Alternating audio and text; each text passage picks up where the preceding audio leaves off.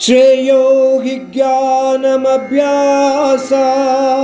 జ్ఞానాధ్యానం విశిష్యతే ధ్యానాత్ కర్మ ఫలత్యాగ త్యాగా శాంతిరనంతరం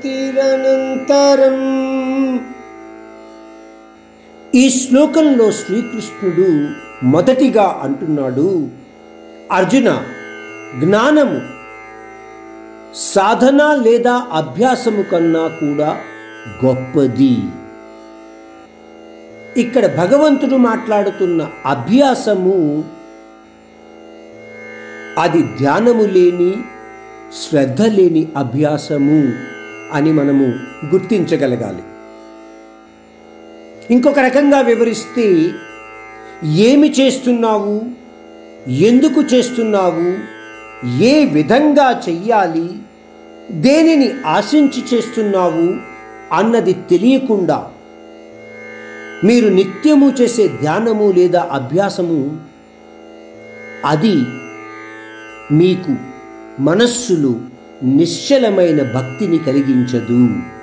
అందువలన పరమాత్ముడు అంటున్నాడు జ్ఞానము అభ్యాసము కన్నా గొప్పది.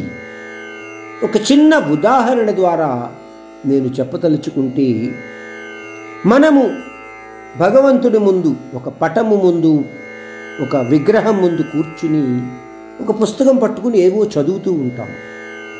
మీకు అవన్నీ కూడా రోజు చదవటం వల్ల అంటే అభ్యాసం వల్ల మీకు వాటి మీద కొంత అవగాహన అయితే ఉంది. వాటిని మీరు పుస్తకం కూడా చూడకుండా చదవగలిగి యొక్క శక్తిని మీరు పొందగలిగారు. పోతే దానిలోని అంతరార్థాన్ని గ్రహించకుండా కేవలము చదువుకుపోతూ దానిని చదువుతున్నప్పుడు కూడా దాని మీద నిశ్చలమైన ధ్యానము లేకుండా చేస్తారు చూడండి. అటువంటి ధ్యానము కన్నా మీకు వచ్చిన జ్ఞానము అంటే నిత్యము చేస్తున్న అభ్యాసం వల్ల వచ్చే జ్ఞానము గొప్పదే.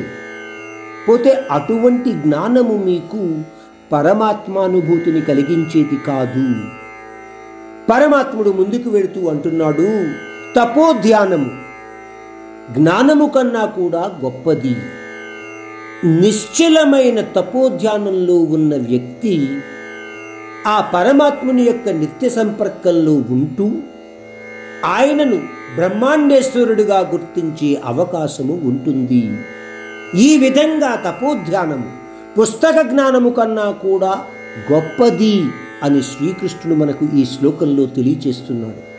ఇంకొక విషయం గురించి చెబుతూ కర్మఫల త్యాగము నిశ్చల ధ్యానము కన్నా కూడా గొప్పది.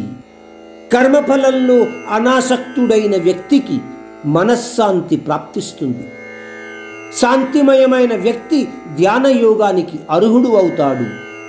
సంక్షిప్తంగా చెప్పుకుంటే జ్ఞానము నిశ్చల ధ్యానము కర్మఫల త్యాగము ప్రశాంతమైన మనోస్థితి.